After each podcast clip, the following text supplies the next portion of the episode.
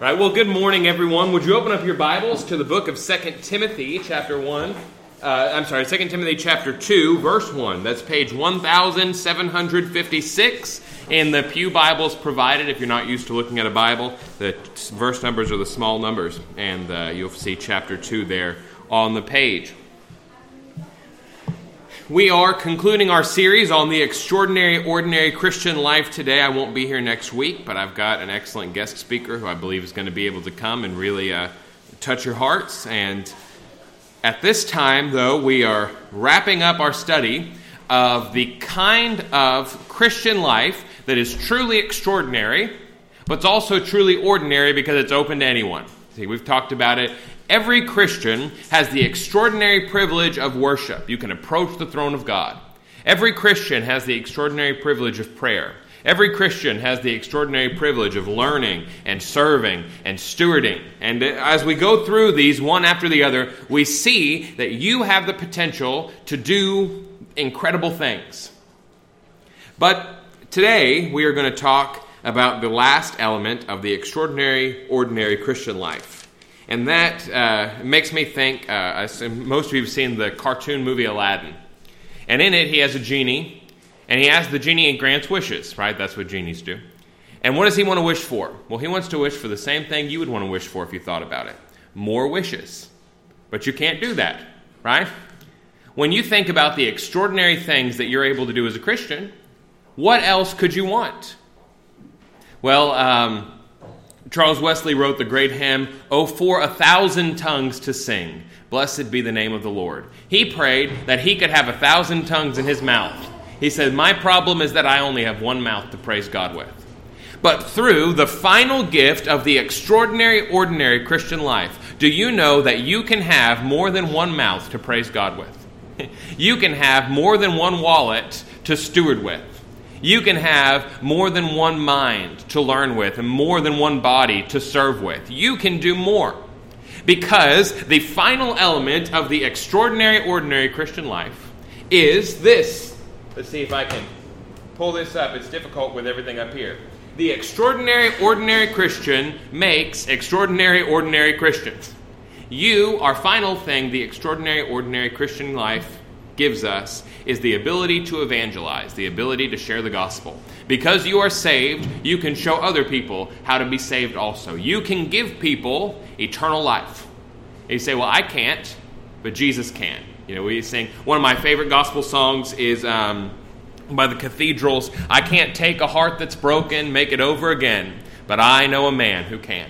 you see, you, because you are a Christian, if you've placed your trust in Jesus, you have the extraordinary power to give people the message that gives them eternal life. But it's very ordinary because you can do it at work, you can do it at home, you can do it wherever. It is the ordinary gift we all have for this extraordinary power. And yet, the vast majority of Christians, depending on the study you look at, but it's, a, it's always a vast majority, have never led a single person to Christ in their life. And you say, well, you know, there just don't seem to be as many Christians as there used to be because they're dying and are not replacing themselves. My question is when was the last time that you shared the gospel with someone? Amen. But I bet if we had a show of hands of the number of people that could tell me for sure that in 2017 you have told someone else how to be saved, that we would be embarrassed to look around the room. Well, that's good.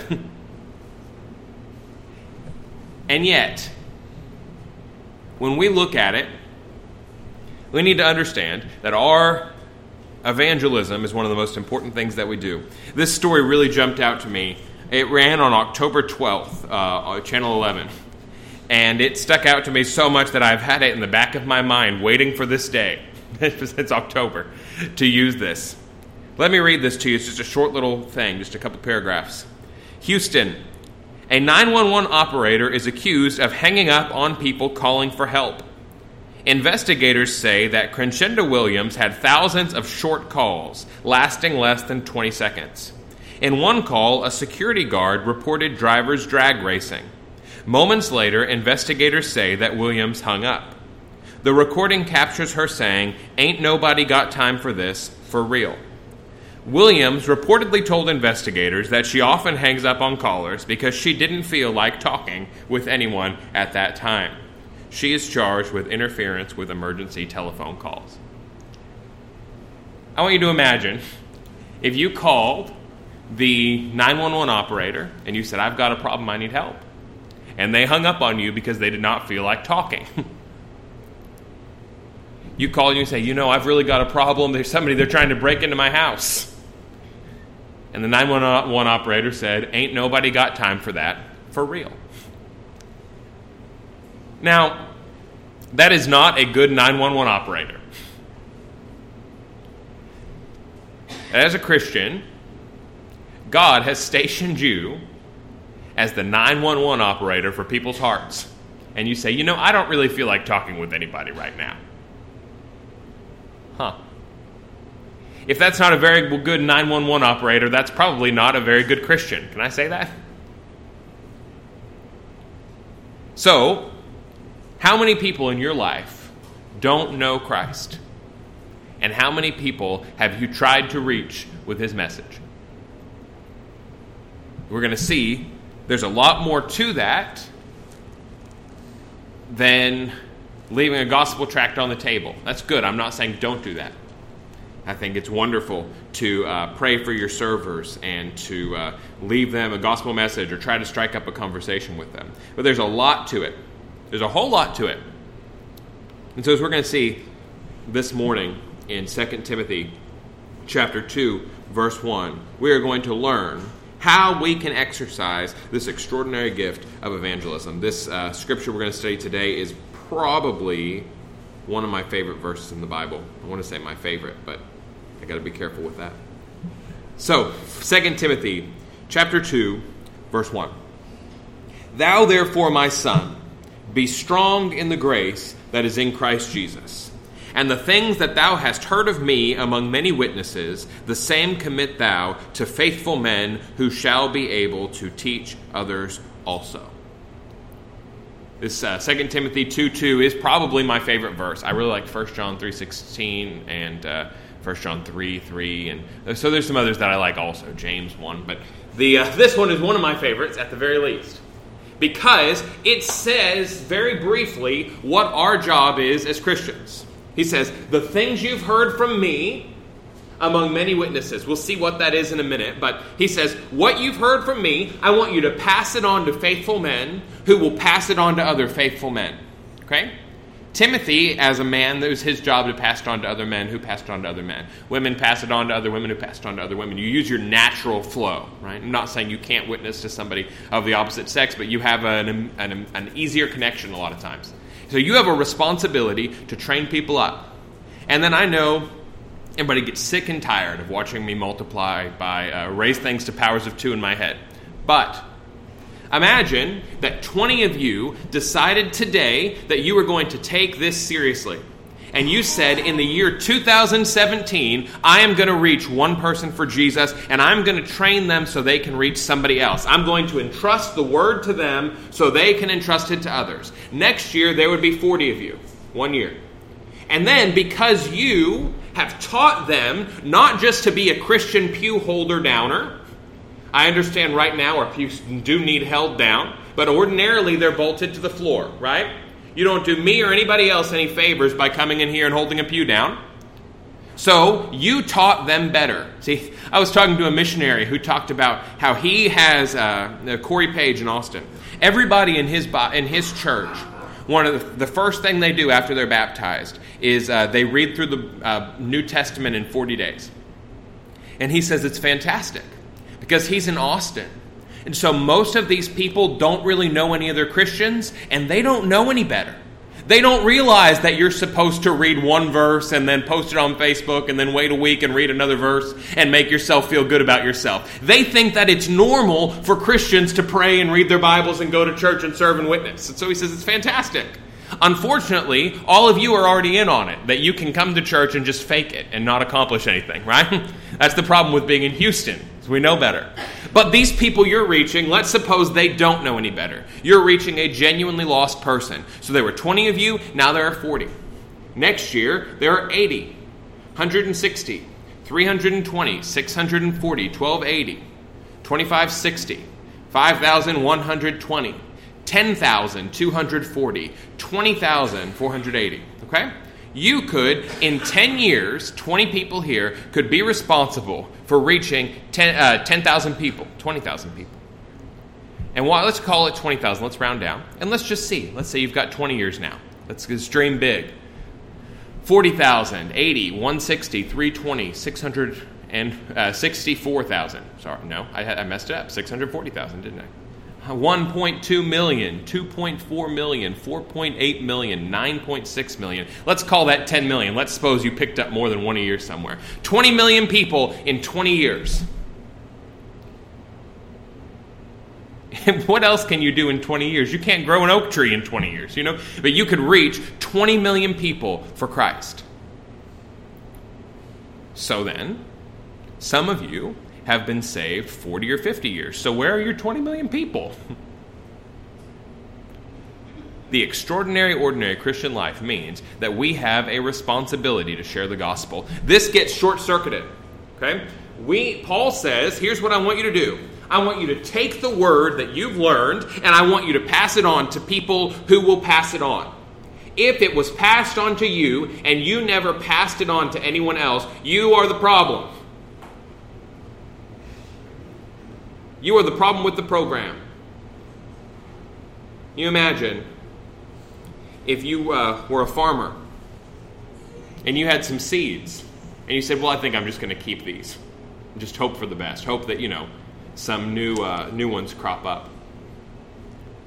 See, how many times do we have the "if you build it, they will come" mentality? See, that may work for haunted baseball fields. That does not work for churches. not anymore, right? Maybe once upon a time, I don't know, I've heard that way back you could build a church building and put a sign out front and people would just come in. But people have got a lot of other things to do now, don't they? And the only way people will come in is if you change their heart. And here's the really important thing nowhere in the Bible is there a command for people who are not saved to go to church. And you say, well, wait a minute. Find it for me. Find a commandment that tells unsaved people to go to church. It's not in there. The Bible tells Christians to go to church, don't forsake the assembling of yourselves together, but there's nothing that tells unsaved people to go to church. So when you go to an unsaved person and you tell them, hey, you really need to come to church, you've got no authority for telling them that. I mean, that's great. Thank you for doing that.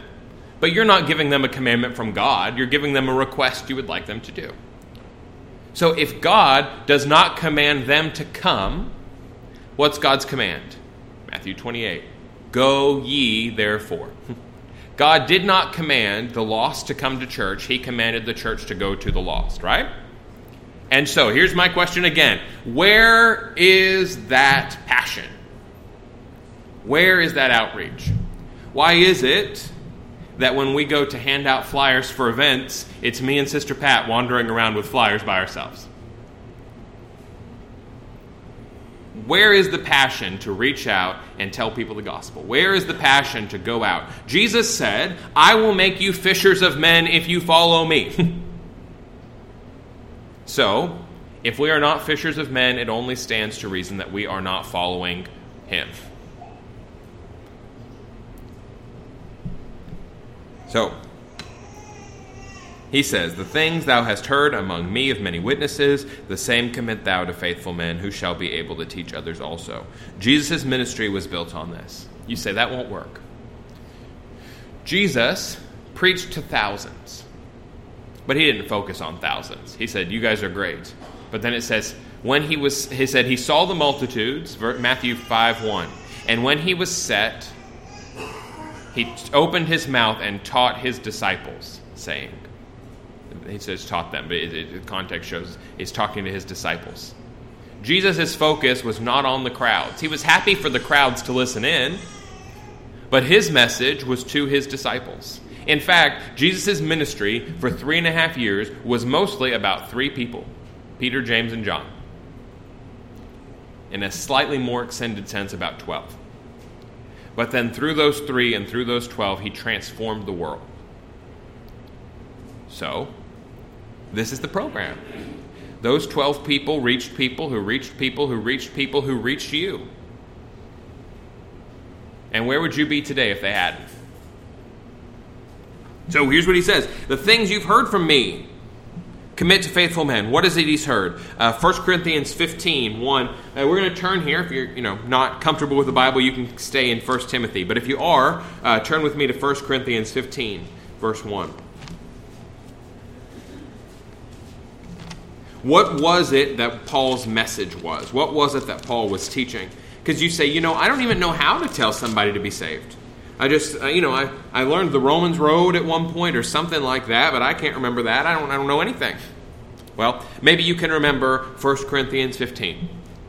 He says, Moreover, brethren, I declare unto you the gospel which I preached unto you, which also you have received, and wherein you stand, by which also ye are saved if you keep in memory what I preached unto you, unless ye have believed in vain. Look, so he says, Look, here's what I declared to you first.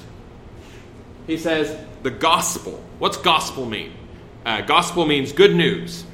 And uh, maybe you've maybe you're already familiar with the historical background of it. Caesar, when he conquered a new territory, would send out people called evangelists to preach the good news that now Caesar was king. So if uh, Caesar conquered Israel, he would send out evangelists into Israel to announce to the people, Congratulations, you're now Roman slaves. And those people were called evangelists because Caesar thought, What could excite people more than knowing that I'm their boss? Um, Caesar was also the one who, on his coin, you remember when Jesus was handed the coin, they said, Is it lawful to pay taxes to Caesar? Jesus said, Well, hand me a denarius. And they handed him a denarius. Do you know what was on there? It had a picture of Caesar. And in, uh, we, they found these coins. It's incredible. On it, it says Caesar Augustus, Pontifex Maximus. That means high priest. Huios Theos, son of God. Because Caesar Augustus said that Julius Caesar had become a god when he died. And so they handed Jesus a coin that said Caesar, great high priest, son of God. Now, who's the great high priest and who's the Son of God? It's Jesus himself. And so Jesus looked at this and he said, Rend unto God that which is God's, and rend unto Caesar that which is Caesar's. He says, Caesar can have this coin, but he is not the Son of God. He is not the high priest. Don't give him your hearts. So, all, all that to say that when Jesus went to Caesarea Philippi in Matthew 16, where the temple to Caesar was. And he turned to his disciples and he said, Who do men say that I am? They said, Some say you're Elijah, some say you're uh, Jeremiah or one of the prophets. And he says, But who do you say that I am?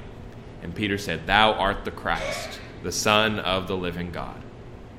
They could see Caesar's temple, and Peter says, He is not king, you are. You are the Son of the living God. So the gospel in this context is the good news that Jesus is king. The good news that the kingdom of God is at hand. Now, if God's government is here, if Jesus is king, if Jesus is now standing at the right hand of God in the thrones of heaven, then should your life be any different? You know, we pray for our new president today and uh, our new president will be president from four to eight years. Jesus is king forever and ever and ever.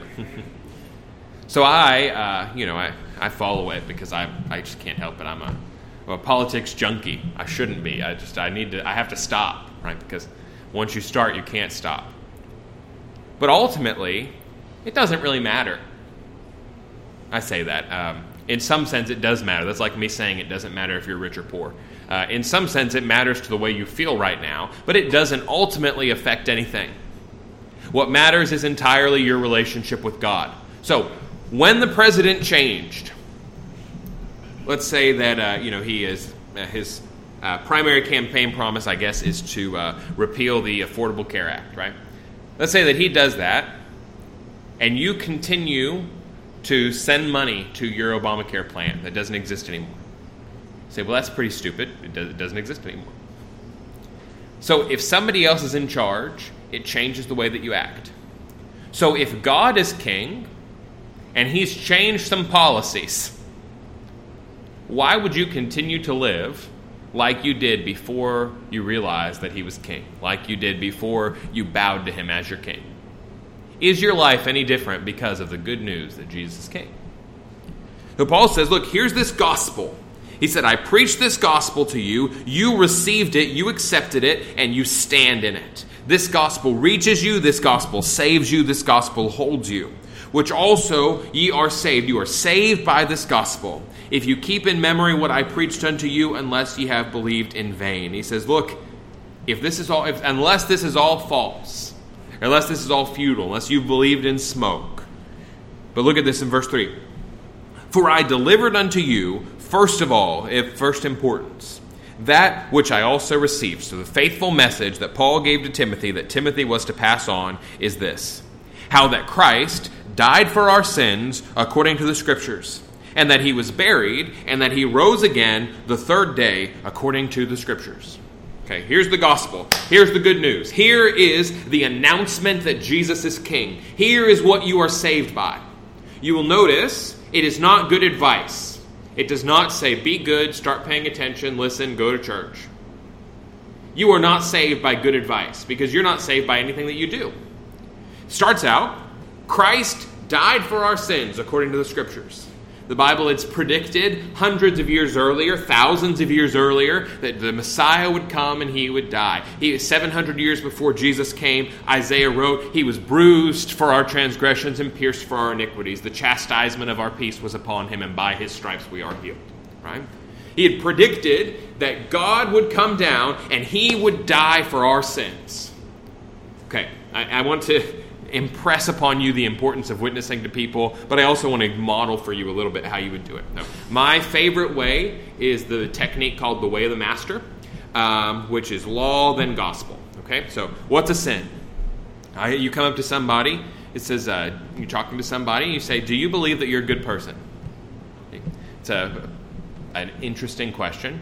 Most people will even say, sometimes you don't even have to bring it up. People will just say, you know, I think I'm a pretty good person. I don't know why I would need all this Jesus stuff. They say, okay, well, that's fantastic. You know, I've never met a good person before. This is great. Let me just ask you some questions. Do you think a good person would keep the Ten Commandments? Say, well, yeah, I guess that's pretty basic. Okay, that's fantastic. Okay. And if they say, no, I don't believe in the Ten Commandments, okay, you say, well, what, what about the ones that don't have anything to do with God? Don't kill, don't steal, things like that. Say, yeah, I guess a good person would do those things. Say, okay, well, let's just, let's just go through the Ten Commandments.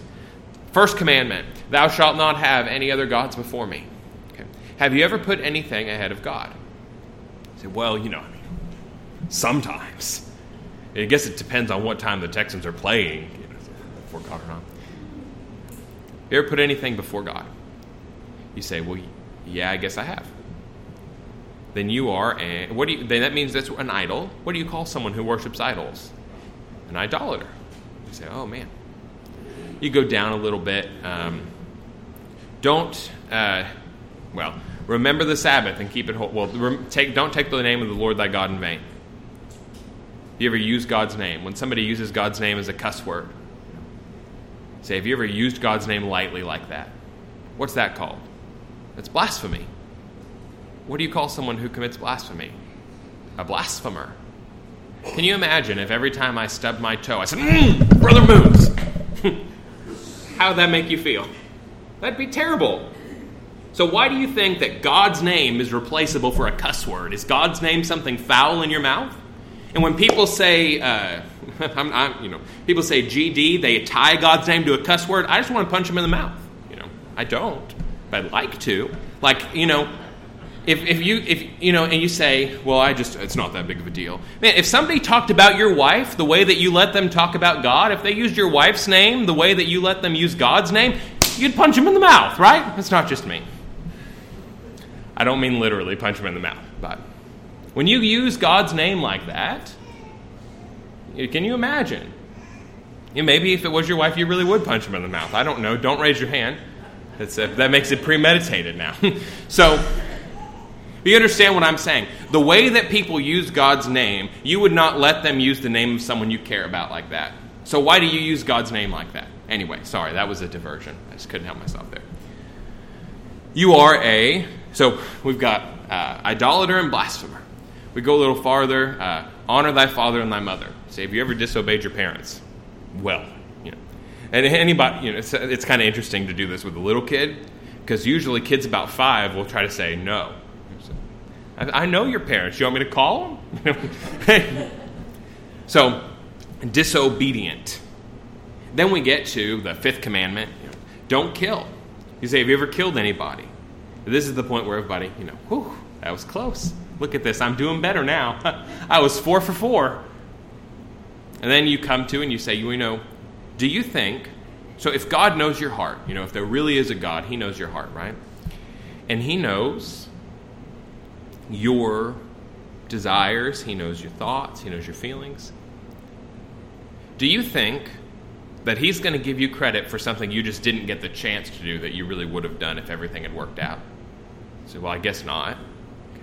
So Jesus says if you hate your brother without cause, then you've already committed murder in your heart. The fact that you hate somebody, so if you had the chance and you could just make them disappear, nobody would ever know, there'd never be any consequences, you've got hatred for somebody, Jesus does not give you credit because you didn't because you didn't get the opportunity. So what do you call somebody who kills? A murderer. Next commandment, don't commit adultery. You say, well, I Jesus says, hey, if you've lusted after someone in your heart, you've already committed adultery. Jesus does not give you credit for what you did not get the chance to do. Don't steal. say, well, you know, I've never stolen anything. Wait, wait, wait. What about something little? What about uh, lying on your taxes? You know, well, I don't have to report cash tips. Say, stealing. What do you call somebody who steals? Like a thief. Don't lie. Don't bear false witness. What do you call someone who ever told a lie?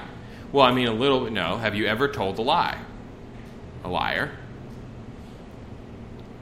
Don't covet. You're being greedy. So, by the time you finish this with somebody, they usually get the point, right? You are a blasphemous, idolatrous, murdering, adulterous, thieving, stealing coveter. So you say, if God is perfectly just, how would God respond to an idolatrous blasphemous? And you've, you've all heard me use this illustration a hundred times, but somebody oftentimes wants to say, well, I've done a lot more good stuff than bad stuff. You, know, you just try that with the judge. You get pulled over going 100 miles an hour in a 40 mile an hour zone, and they say, you know, what's your defense?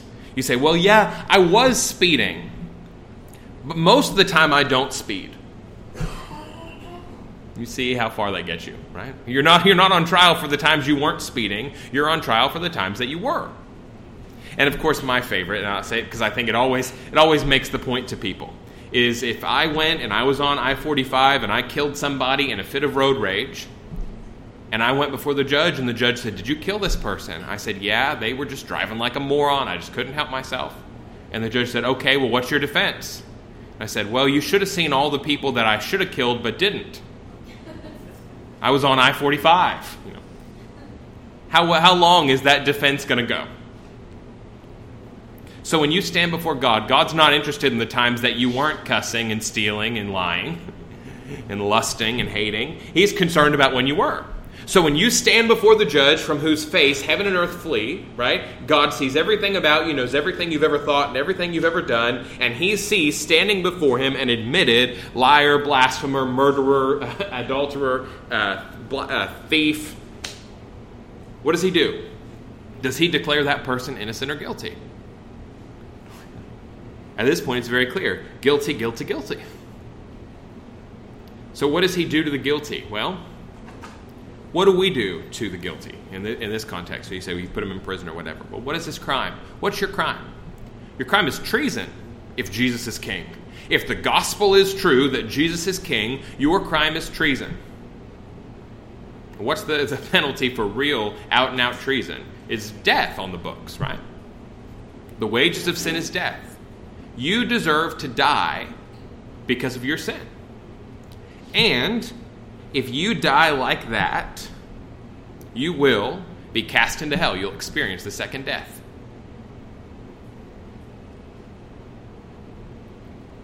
That doesn't sound like very good news at all, does it? You can use that with somebody, can't you? You know the Ten Commandments. If you don't know the Ten Commandments, they're in Exodus 20. Just learn them, write them down, you know, put them on flashcards. I don't know what you need to do. Sing, make up a song. Colleen will make up a song for you. She does that all the time. It'll be fine. Um, I, don't know exactly what it's going to take for you. You can even just open up your Bible and say, well, let's go through the Ten Commandments together. If you think you're a good person, just a little good person test. So by the end of that, there are no good people. Somebody says, "I don't even believe the Bible." You say, "Well, that's fine, but let's just let's just see if you're a good person or not." You know, I'm not not trying to get you to accept the whole Bible right now. I'm just checking something. And so, then you say you've got a problem, right? But the good news that Jesus gave to Paul, that Paul gave to Timothy, that Timothy entrusted to faithful men, that entrusted it to other faithful men, is that Christ died for your sins, according to the scriptures. That just like he had prophesied, Jesus died for your sins. See, you should have died for your sins. But Jesus, instead, who had never done anything wrong, Jesus, who lived a perfect life and did nothing, died. He took the punishment you should have had. You say, well, that's, that's not fair. Well, that's true. You, of course, you know, you imagine a, a captain, you know, saying, the actions of my crew are my responsibility, I take their punishment. You imagine the, uh, as some kind of leader taking on the load of others. You, see, I couldn't die for your sins uh, because I've got to die for my own sins. Right? You can imagine one man on death row says, You can just kill me for the rest of these guys too. Well, good luck. You know, that's, that you can only die once. But Jesus, being 100% God, was able to take the penalty for all mankind for all time. He's infinite. And being 100% man, was able to die. Have you ever really been convicted of your sins, been really like overwhelmed with guilt? Now I want you to multiply that out by your whole life. And then I want you to double that because there's a lot of stuff you've done wrong that you don't even remember. And then I want you to multiply that by every person who's ever lived. And that's the guilt that Jesus bore on the cross. That's the guilt that he bore, and then he experienced the punishment for all of it. And hanging on the cross, he said, Eli, Eli, lama sabachthani, my God, my God, why hast thou forsaken me? Abandonment by God. Jesus went through hell on the cross. Four, blasphemous, murdering, thieving, lying idolaters. Here's the good news that Jesus died for your sins, according to the scriptures, and that he was buried, and that he rose again the third day, according to the scriptures. That he didn't stay dead, but as the king, he conquered death. That's the good news. He's the king because he's defeated the old king. Who is the king of the world? Well, it's death. You know, the, we were slaves to death. Fear of death became slaves of the devil. But you were slaves to sin and slaves to death. But Jesus conquered your old king. He killed it by dying himself and then rising again. He was God. It was impossible for death to hold him. He was man. It was possible for him to sink into the grave. I want you to imagine him dying in your place, and you say, well, it wasn't that big of a sacrifice if he knew he was going to come back. Well, in the cross, the infinite God was able to endure infinite suffering in the moment, in six hours, he was able to experience what you could not bear in an eternity. The punishment that you deserve, he bore. He died and he rose again according to the scriptures. And here's the truth is that if you believe that, if you believe right now, you say, you know, I am a sinner. I do deserve God's judgment. But I believe that Jesus died for me. I believe that he rose again. And I want to ask him to forgive me. I want to just trust him. Then he has changed you right now. You don't have to wait for the end of the service. You, right now, you can, in your heart, cry out, Lord, be merciful to me, a sinner. And God will change your heart. If you need forgiveness. See, you would be a fool. How many people do you know that have just dropped dead? How many people do you know that had a stroke or a heart attack or something and they were gone before they ever knew what hit them? That could happen to you right now. so, if right now you know that if you died in the seat that you are in, if you never got out of that pew, or if you were carried out of that pew, if you know that you would go to hell, why on earth would you do that? Why on earth would you not say, you know, Jesus, you're my only hope? And if you trust Him and Him alone, and you know that, you know, uh, if you are, uh, if I'm standing next to a, a rope and uh, this, it goes across a, a, cliff, and I say, hey, we should swing on that. And uh, I'm with somebody, and they say, oh, do you think it's safe? And I say, yeah, I think it's safe. You go first.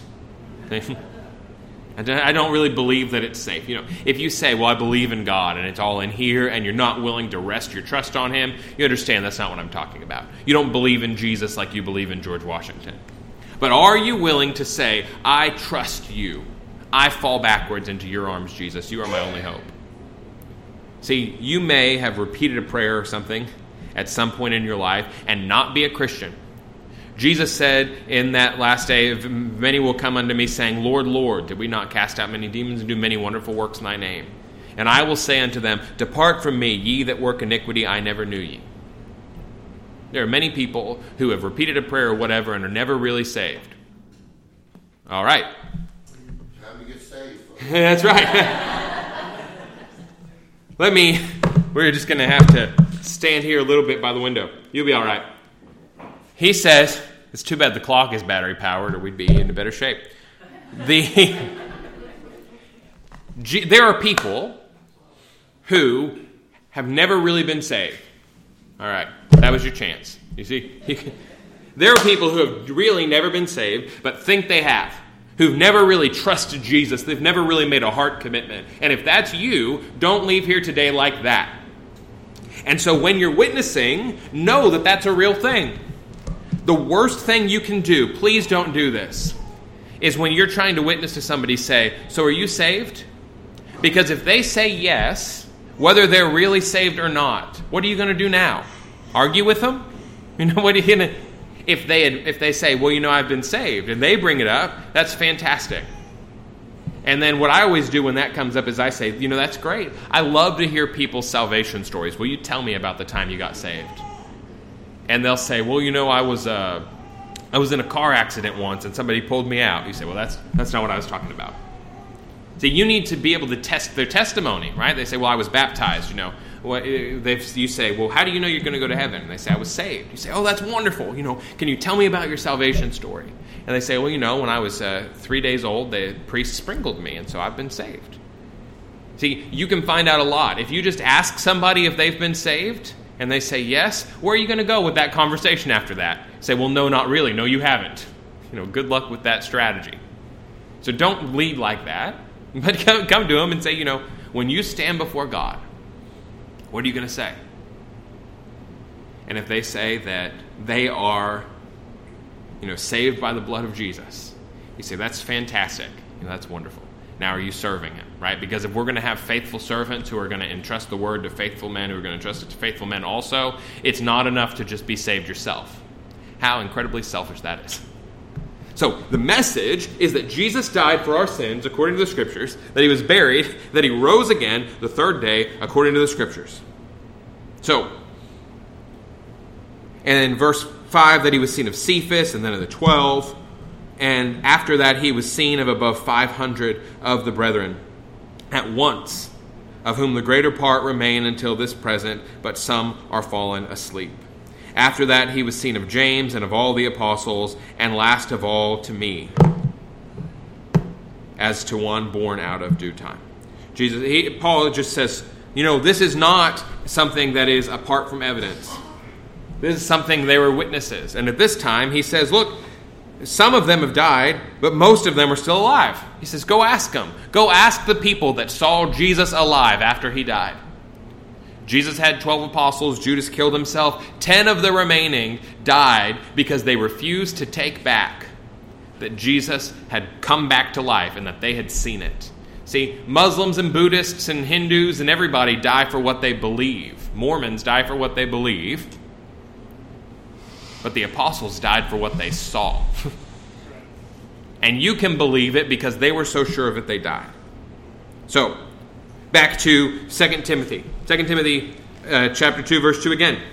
He said, "This is the message you've heard that Jesus died for our sins, that he was buried, that he rose again, and there is proof."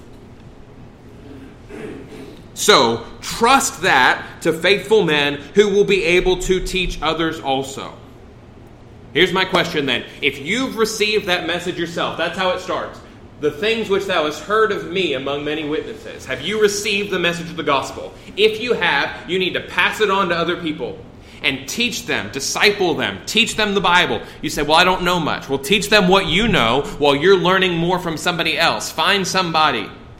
You know, um, when uh, somebody gets saved, I always try to set it up where we can meet once a week for several months and spend a couple hours together at a time for me to teach them the Bible. You know, just say, look, let's just go through a book of the Bible. Let me teach you the doctrines of the faith. With the intention that they can do that for somebody else. Who can do that for somebody else? Who can do that for somebody else? If you've never gotten that, if you if you know, if you say, "Well, I've picked up a little in church here and there," well, let me know. Let's sit down. Let's make some time to get two or three of us together and go through the Bible and just teach through the Bible and teach you so you can witness to others. Who can witness to others? Who can witness to others? Who can witness to others? Who can change the world? You can reach 20 million people in 20 years, if you will. It's costly, though, of course it is. Thou therefore endure hardness as of a good soldier of Jesus Christ.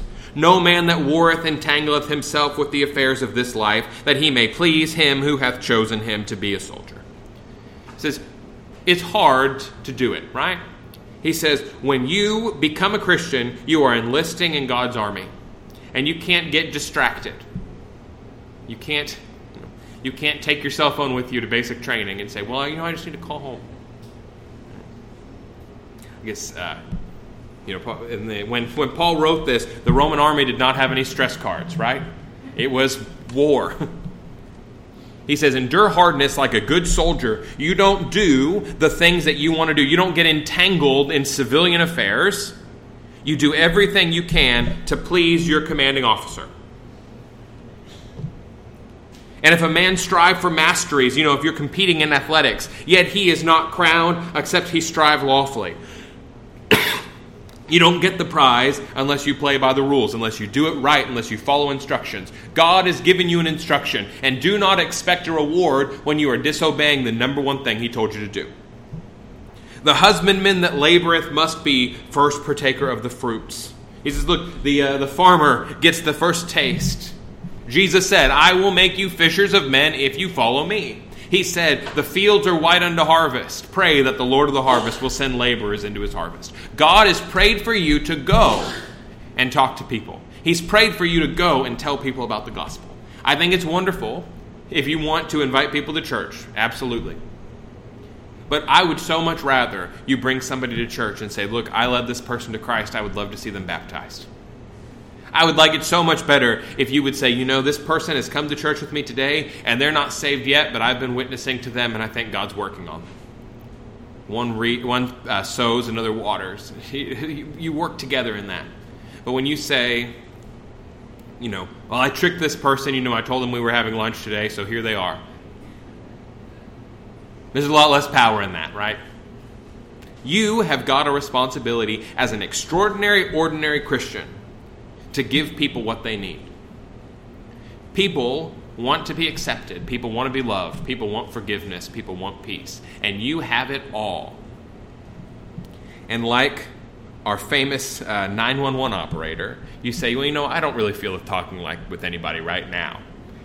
Say, I say, when was the last time you told somebody about Jesus? When was the last time you gave somebody the message that can save their life? And you say, ain't nobody got time for that for real.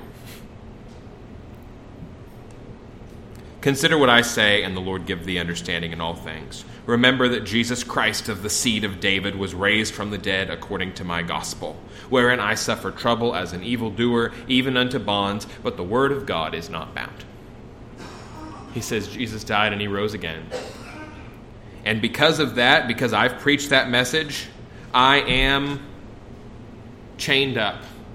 But the message that I preach has gone on. My simple question for you this morning if you died today, is there anything that would go on? Is there anything that you've really invested that's really going to matter? Only that which is done for Christ will last. You remember, of course, uh, we started this series with William Borden.